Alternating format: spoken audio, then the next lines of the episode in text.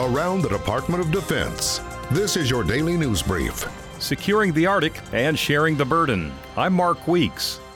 Defense Department officials and representatives of eight Nordic and Baltic nations discussed their interests in Arctic commerce and security this week at the annual Nordic Baltic U.S. Forum. Meeting in Norfolk, Virginia, representatives of Denmark, Finland, Iceland, Norway, Sweden, Estonia, Latvia, Lithuania, and the U.S. also talked about maritime security and threat and resource gap identification. John Rood, Undersecretary of Defense for Policy and the Chief U.S. Delegate, said standards for interoperability between NATO and non NATO partners and burden sharing were also discussed.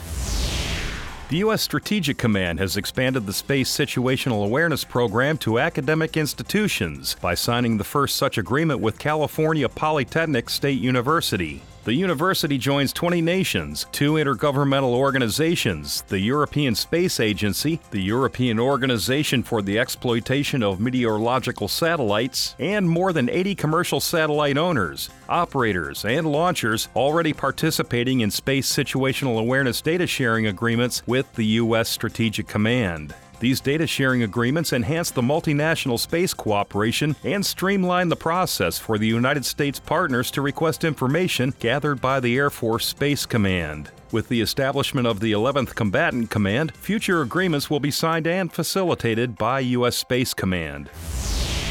Approximately 70 U.S. and 20 multilateral service members are in Papua New Guinea to participate in Pacific Angel 19-4, which aims to enhance the country's humanitarian assistance and disaster relief capabilities. Participants are performing carpentry and masonry, roofing, plumbing, and electrical, and painting work during the exercise. Medical experts are conducting health services outreach events that focus on general medicine, pediatrics, physical therapy, optometry, dental, pharmacy, and public health. This is the second Pacific Angel exercise conducted in Papua New Guinea. It includes service members from Australia, Fiji, New Zealand, the Philippines, and the U.S. That's your DoD News Brief. I'm Mark Weeks. You can find more stories about your military at defense.gov and by using hashtag KnowYourMil.